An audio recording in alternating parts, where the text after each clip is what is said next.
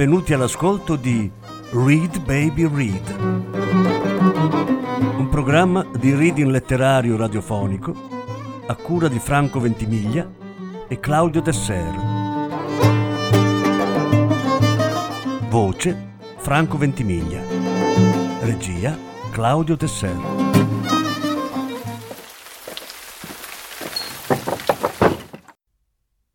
Massimo Carlotto il mondo non mi deve nulla.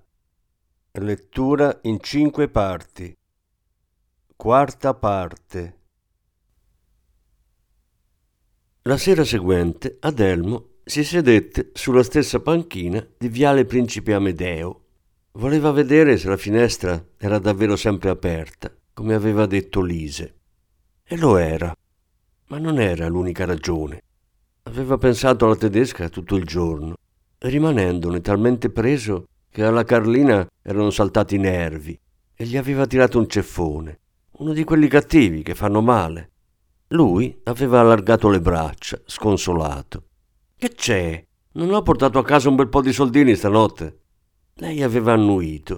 E vorrei vedere. Ma mi fa girare i maroni quella faccia imbambolata che ti porti dietro. Sembra che tu abbia la testa piena di sogni. E anche se fosse? Qui aveva indicato il pavimento. Nessuno se la può permettere, soprattutto tu.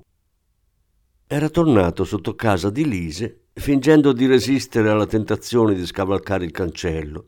Rispettò il rito della canzone propiziatoria, ma fu più veloce nell'esecuzione del brano. Aveva fretta di entrare. Gli sembrava di vivere un'avventura unica e necessaria allo stesso tempo. Si fermò più a lungo nel bagno e rovistò negli armadietti, sgraffignando una boccetta di profumo che di certo non arrivava dagli scaffali di un grande magazzino. Indugiò nel corridoio qualche istante, poi accese la torcia e si diresse verso il salotto. Il lampadario illuminò la stanza non appena Adelmo ci mise piede. La tedesca aveva cambiato vestito e trucco, ma non la sciarpa, che ora sembrava stonare, avvolta a quel collo sottile e delicato. La donna alzò appena il capo, accennando un sorriso che subito si spense per lasciare posto a una smorfia di amara delusione. Non sei contenta di vedermi? chiese il ladro, sorpreso dalla reazione. Sei senza guanti e cappello, stupido, rispose irritata. Mi ero tanto raccomandata. Lui si guardò le mani stupito, poi capì. Ma no, non sono venuto per quella faccenda. E allora cosa sei venuto a fare? A vedere come stai, no? Non sei contenta che mi stai a cuore? Preferirei pesare brevemente sulla tua coscienza con il mio cadavere fresco di strangolamento. Secondo me stasera non sei di buon umore. Lo ero. Mi illudevo che saresti venuto vestito di nero, un berretto di lana calato sulla fronte, una sciarpa che ti nascondeva parte del volto, solo gli occhi scoperti limpidi, sereni, rassicuranti, e prima di afferrare i lembi della sciarpa mi sussurravi una bella frase, una di quelle in grado di cullarti mentre abbandoni la vita. Ma tu pensi davvero che mi verrebbe in mente qualcosa di intelligente da dire mentre commetto un omicidio? La donna si arrese all'evidenza. No. Adelmo le strizzò l'occhio e tirò fuori dalla tasca un mazzo di carte. Ascolta me invece, che sono un uomo che sa il fatto suo. Guarda un po' questo mazzo.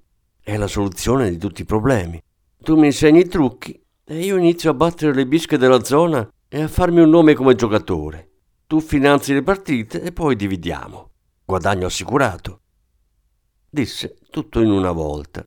Si era preparato il discorso mentre arrivava in bicicletta. Lei gli strappò il mazzo di mano e lo annusò poi lo gettò a terra, spargendo ovunque picche, quadri, fiori e cuori. Cinesi, sibilò. In casa mia non la devi portare certa robaccia. Lui accusò il colpo, ma non si arrese. Va bene. E della mia idea che dici? Iniziamo stasera? Ma se non sai neanche comprare un mazzo di carte, sbottò la tedesca in tono astioso. Giocatori non ci si improvvisa. E prima di tutto bisogna esserlo qui, aggiunse, toccandosi la testa. E tu qui non hai nulla. altrimenti saresti venuto con i guanti e avresti fatto quello che dovevi. L'uomo sospirò rassegnato. Con quella non c'era niente da fare. Non le andava mai bene nulla.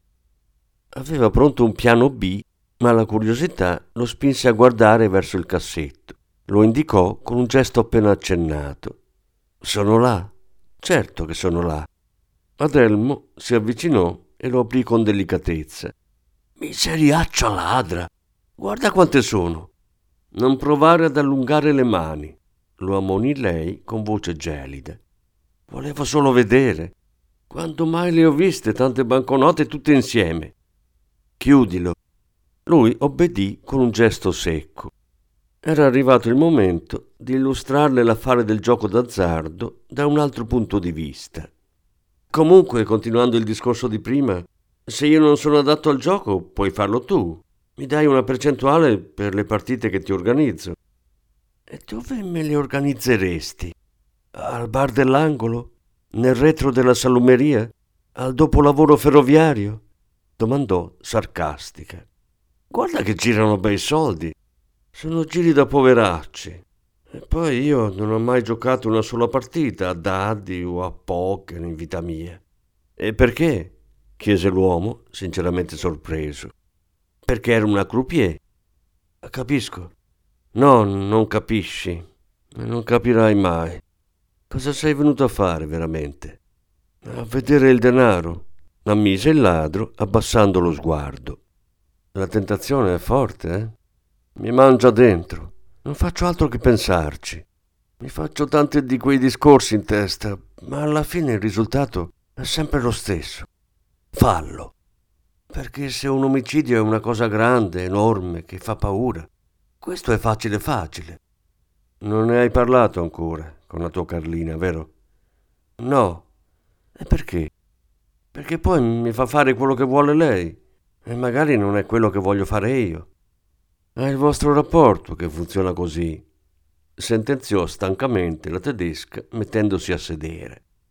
Lo so, e mi va bene, L'ho lasciata fare fin dall'inizio, ma questa è una faccenda speciale e voglio decidere da solo. Non puoi farlo. E perché? Che fai? Torni a casa con 120.000 euro e le spieghi come te li sei guadagnati? Ma hai idea di quello che potrebbe succedere?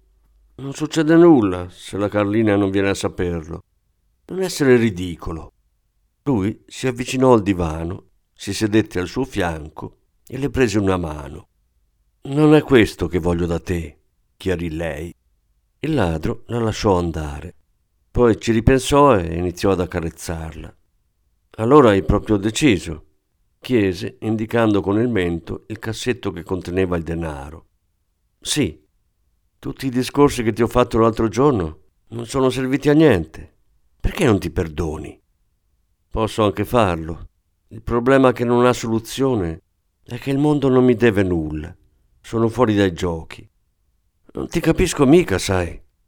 Lei alzò le spalle prima di tornare a distendersi sul divano. Vattene, lasciami sola. Ma non vuoi un po' di compagnia? No. Cerchi di farmi cambiare idea per avere la scusa di non farlo, di non cedere alla tentazione in cui stai sprofondando. Un po' è vero, ammise l'uomo. Parla con la tua Carlina. E non dimenticarti guanti e cappello. Tagliò corto la tedesca, spegnendo la luce. Lui rimase impalato per un po', poi tirò fuori dalla tasca la torcia e ancora una volta scordò di usare la porta per uscire dall'appartamento. Oh!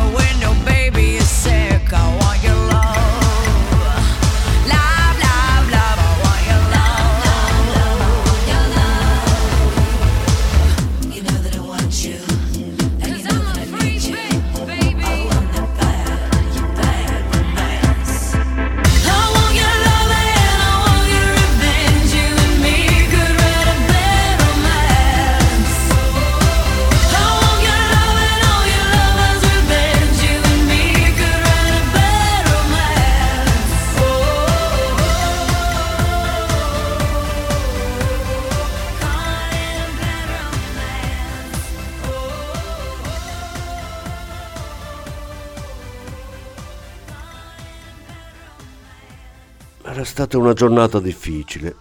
La Carlina si era infuriata per l'esiguità del bottino. Un cazzo di profumo consumato a metà. Chi vuoi che lo compri? Ne aveva urlato prima di tirarglielo addosso con forza ma scarsa precisione. La boccetta si era frantumata al contatto con la parete e ora nella stanza la presenza di Lise era palpabile. Adelmo faticava a controllare un'erezione che rischiava di diventare dolorosa. Facciamo l'amore, aveva supplicato. No, ti prego, no, ti prometto che torno a casa con la borsa piena. Rubo meglio se non ho questo chiodo in testa. Lei, per mettere fine ai capricci del suo uomo, era diventata sgradevole. Non ne ho voglia, Adelmo. Sono stanca e preoccupata. E in questo momento non sei in cima alla lista dei miei desideri. E poi ti conosco, quando stai così diventi più veloce di Speedy Gonzales e ti diverti solo tu. Se proprio insisti ti posso mostrare un attimo le tette, così ti chiudi in bagno e te lo smeni per bene. In fondo cosa c'è di meglio di una bella sega? Il turgore nelle mutande di Adelmo svanì in un lampo. Non gli rimase altro che rinunciare alla compagnia della sua signora e uscire di casa per andare a caccia di refurtiva. I buoni propositi erano durati giusto il tempo di raggiungere il bar. E vi aveva trascorso le ore che lo separavano dal tramonto, bevendo e chiacchierando, ma non sarebbe stato in grado di ricordare una sola parola, perché in mente aveva solo lei, Lise. Quella sera la panchina era occupata una coppia di sbarbatelli limonava con passione. Il ladro li osservava con attenzione, chiedendosi se quando era giovane avesse trascorso anche lui così tanto tempo a strofinare la lingua contro quella delle ragazzine. Baciare gli era sempre piaciuto, ma così gli sembrava esagerato e leggermente noioso. Frugò nella memoria alla ricerca dei primi amori e gli venne in mente la Faustina. Sì, anche lui era stato come quel ragazzo, che tentava di allungare la mano sul culo della sua fidanzatina, mentre lei lo teneva a bada con colpetti misurati. Dopo un po' Adelmo si stufò di quell'attesa snervante e recitò la parte del barbone. Funzionava sempre. Oh, ci devo dormire io qui, sbraitò in romagnolo. Se volete stare sulla mia panchina dovete sganciare un po' di spiccioli. I due sbuffarono e si allontanarono abbracciati. Lui attese che scomparissero, poi spostò lo sguardo sulla finestra. Era aperta. Attese che l'ultimo autobus della sera percorresse pigramente il viale. Raccolse quello che aveva appoggiato con cura su un muretto e saltò nel giardino. Ormai conosceva la strada e raggiunse il salotto senza l'aiuto della torcia. Quando Lise accese la luce, lui sfoggiò un gran sorriso e le offrì il mazzo di fiori che aveva acquistato da un ambulante cingalese a un semaforo. Ti chiedo la cortesia di una bugia, lo accorse lei. Di che quei fiori sono per la tua Carlina. Devo proprio? domandò lui mortificato. Per favore. Sì, questi fiori sono per la Carlina, mentì il ladro con finto trasporto.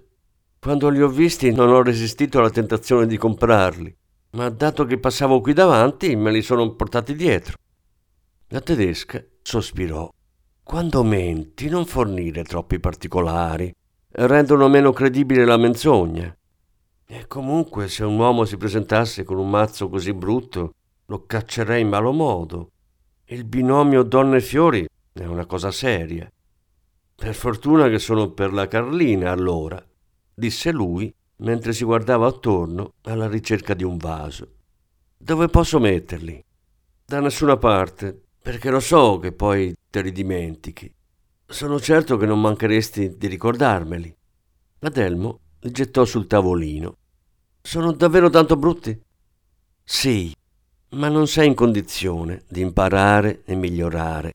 Non possiedi né i mezzi né un livello culturale adeguato, rispose lei con quel suo tono implacabile. Tu non sei un uomo da fiori, profumi e vestiti. Rassegnati, tu sei da cioccolatini. Devi andare in una buona pasticceria e farti consigliare. Evita le marche da supermercato. Un uomo da cioccolatini. Detta così sembra un'offesa.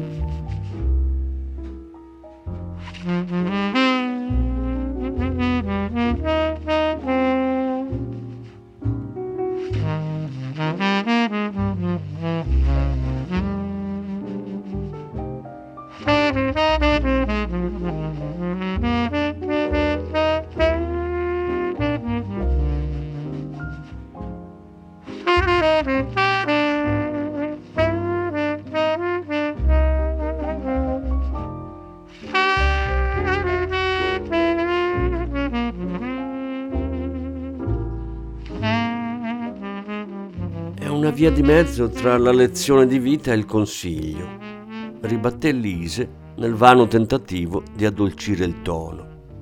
Il ladro annuì pensoso, fissandola.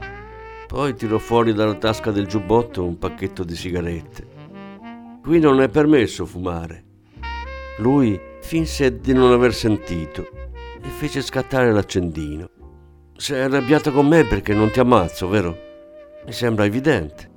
Ti presenti pure con i fiori e mi toccherà gettare lontano il tuo mozzicone per evitare che la polizia lo trovi e ne ricavi il DNA. Ma te sei fissata con queste indagini. Non posso permettermi di essere svergognata dopo morta. In che senso? Dobbiamo evitare che la polizia immagini anche lontanamente la tua esistenza. Tu confesseresti tutto al primo interrogatorio. Non resisteresti nemmeno dieci minuti. Hai ragione. Le divise mi hanno sempre fatto paura, ammise lui in un impeto di sincerità. Una volta andavo ai cortei sindacali, ma i celerini di adesso danno certe mazzate che non mi sono fatto più vedere. E anche la galera mi fa paura. Io non sono un duro, non lo sono mai stato. A me piaceva la vita tranquilla, lavorare e divertirmi. La fabbrica, le donne, la balera, l'osteria, la partita, la televisione. Ma lo sai che se non mi avessero licenziato sarei vissuto e sarei morto senza nemmeno accorgermene. Non ne ho il minimo dubbio, commentò Lise con il tono di chi la sa lunga. E il bello è che a me sarebbe andata bene così. Non c'è niente di male a volere una vita normale, con le sue gioie e i suoi dolori, ma con la sicurezza che non ci saranno mai delle sorprese. Mai felice, ma nemmeno mai disperato. Con la crisi, invece, mi sono ritrovato inutrita tutto. Da un momento all'altro non ero più niente, non ero più nessuno. Lo capisco, ed è per questo che devi accettare la mia proposta. Per una volta nella vita hai l'opportunità di scegliere, di giocarti il futuro. Lui alzò le mani per interromperla. Basta con questi discorsi. Non sono venuto qui con i fiori per parlare di quanto è importante per la mia vita tirarti il collo.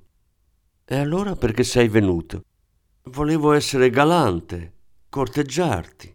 Mi piacerebbe tornare a distendermi su quel divano vicino a te.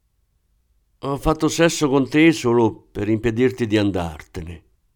Mentre lo facevamo continuavi a ripetermi liberami, uccidimi, ma io non voglio che sia questo il ricordo dell'ultima volta che hai fatto l'amore. E chi ti dice che la penultima sia stata migliore?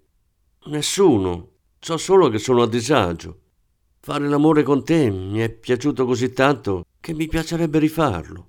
Ma allo stesso tempo mi è sembrato brutto, disse fendendo l'aria con un gesto di rabbiosa impotenza. Maledizione, non so spiegarmi. Non importa, ho capito. Io problemi con i ricordi non ne ho, dato che non vedo l'ora di cancellarli per sempre. È con Carlina che devi andare a letto. Adelmo si alzò e si servì da bere, come se fosse a casa sua. A me la Carlina piace. È lei che non si piace, iniziò a spiegare. Continua a guardarsi allo specchio e dire Ecco, sto diventando brutta e vecchia. Ma a me hanno insegnato che la tua donna è la tua donna e la ami così com'è. Mio papà e mia mamma hanno fatto cigolare le molle del letto fino a quando lui non è morto. E l'ultima volta che l'ho visto in ospedale mi ha detto Eppure un'ultima chiavatina me la farei volentieri. Invece con la Carlina, quando riesco a convincerla, vuole spegnere la luce. Mi fa stare male, mi fa venire i sensi di colpa. È convinta che se avessimo i soldi lei potrebbe essere bella e tutto tra di noi sarebbe diverso. Lise gli fece cenno di versarle del liquore. Io ho sempre usato tutti i trucchi possibili per essere desiderata dai maschi. Non avrei mai voluto essere come tua madre, tantomeno come la Carlina. E allora? Allora nulla. Il discorso finisce qui. Quindi è inutile che ci speri. Ti ringrazio di avermi presa in considerazione, ma non sono disposta a giacere con te, né ora né in futuro. Giacere, ripete lui con amarezza. Mi parli così per farmi girare i marroni e fare in modo che strangolarti sia l'unico modo per tapparti la bocca. Lei liquidò il discorso con un cenno della mano. Non stasera, mio caro, ci sono le tue impronte dappertutto. Domani dovrò dire alla cameriera di strofinare con maggiore lena. Il ladro tirò fuori la borsa di tela cerata col marchio Coop. Cosa stai facendo? chiese la tedesca sospettosa. Ho detto alla Carlina che andavo a rubare. E con qualcosa devo pur tornare a casa. Stasera non ho voglia di essere derubata. In quel cassetto ci sono 120.000 euro. Torna domani, afferra i lembi di questa sciarpa e tira con la forza giusta. Adesso però togli il disturbo. Ma come fai a farla così facile? si ribellò l'uomo esasperato. Non sono mica un killer dei film. Sei tu che la fai difficile. Uccidere è molto più facile di quello che pensi. In quel momento il motivetto della suoneria del telefonino di Adelmo invase il salotto. Ma la Carlina. Ma guarda, non lo avrei mai detto, commentò la donna. Sei l'unico ladro al mondo che si ostina a non spegnere il cellulare. Eppure non è difficile, basta premere un tasto. Stai buona che devo rispondere. Carlina, cosa c'è? No, purtroppo sto solo consumando le suole. Eh, sì, continuo a cercare. Qualcosa troverò. Dai, non fare così. Chiuse la comunicazione con una fiorita imprecazione in romagnolo. Si sposa l'Alice, sua cugina, e dobbiamo comprare il regalo, raccontò. È il vestito della Carlina. Io mi posso arrangiare. Si avvicinò al cassetto, lo aprì e lo richiuse con prepotenza. Infine afferrò il mazzo di fiori e si avviò verso il corridoio.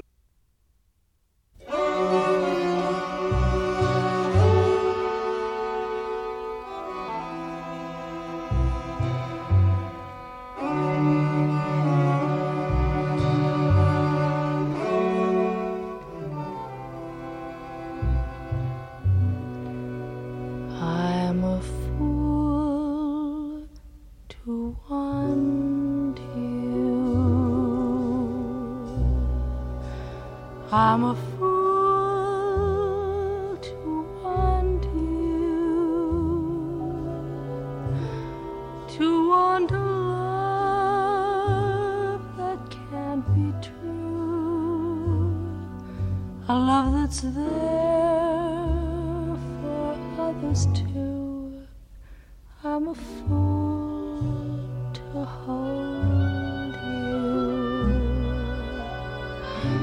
such a fool to hold you, to seek a kiss, not mine alone, to share a kiss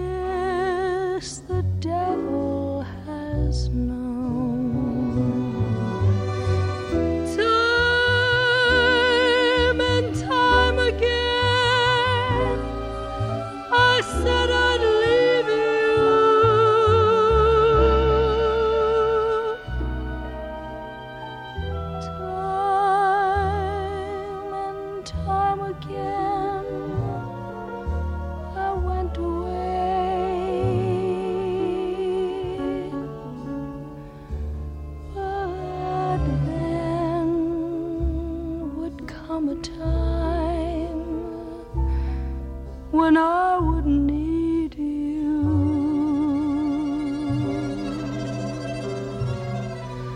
And once again, these words I'd have to say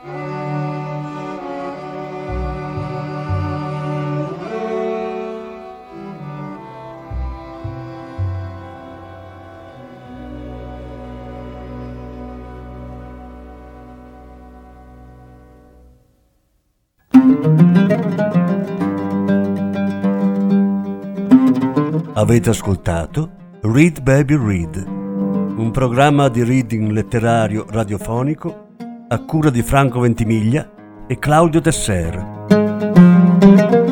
Grazie per l'ascolto, alla prossima settimana. La quinta parte della lettura sarà trasmessa la prossima settimana. Thank you.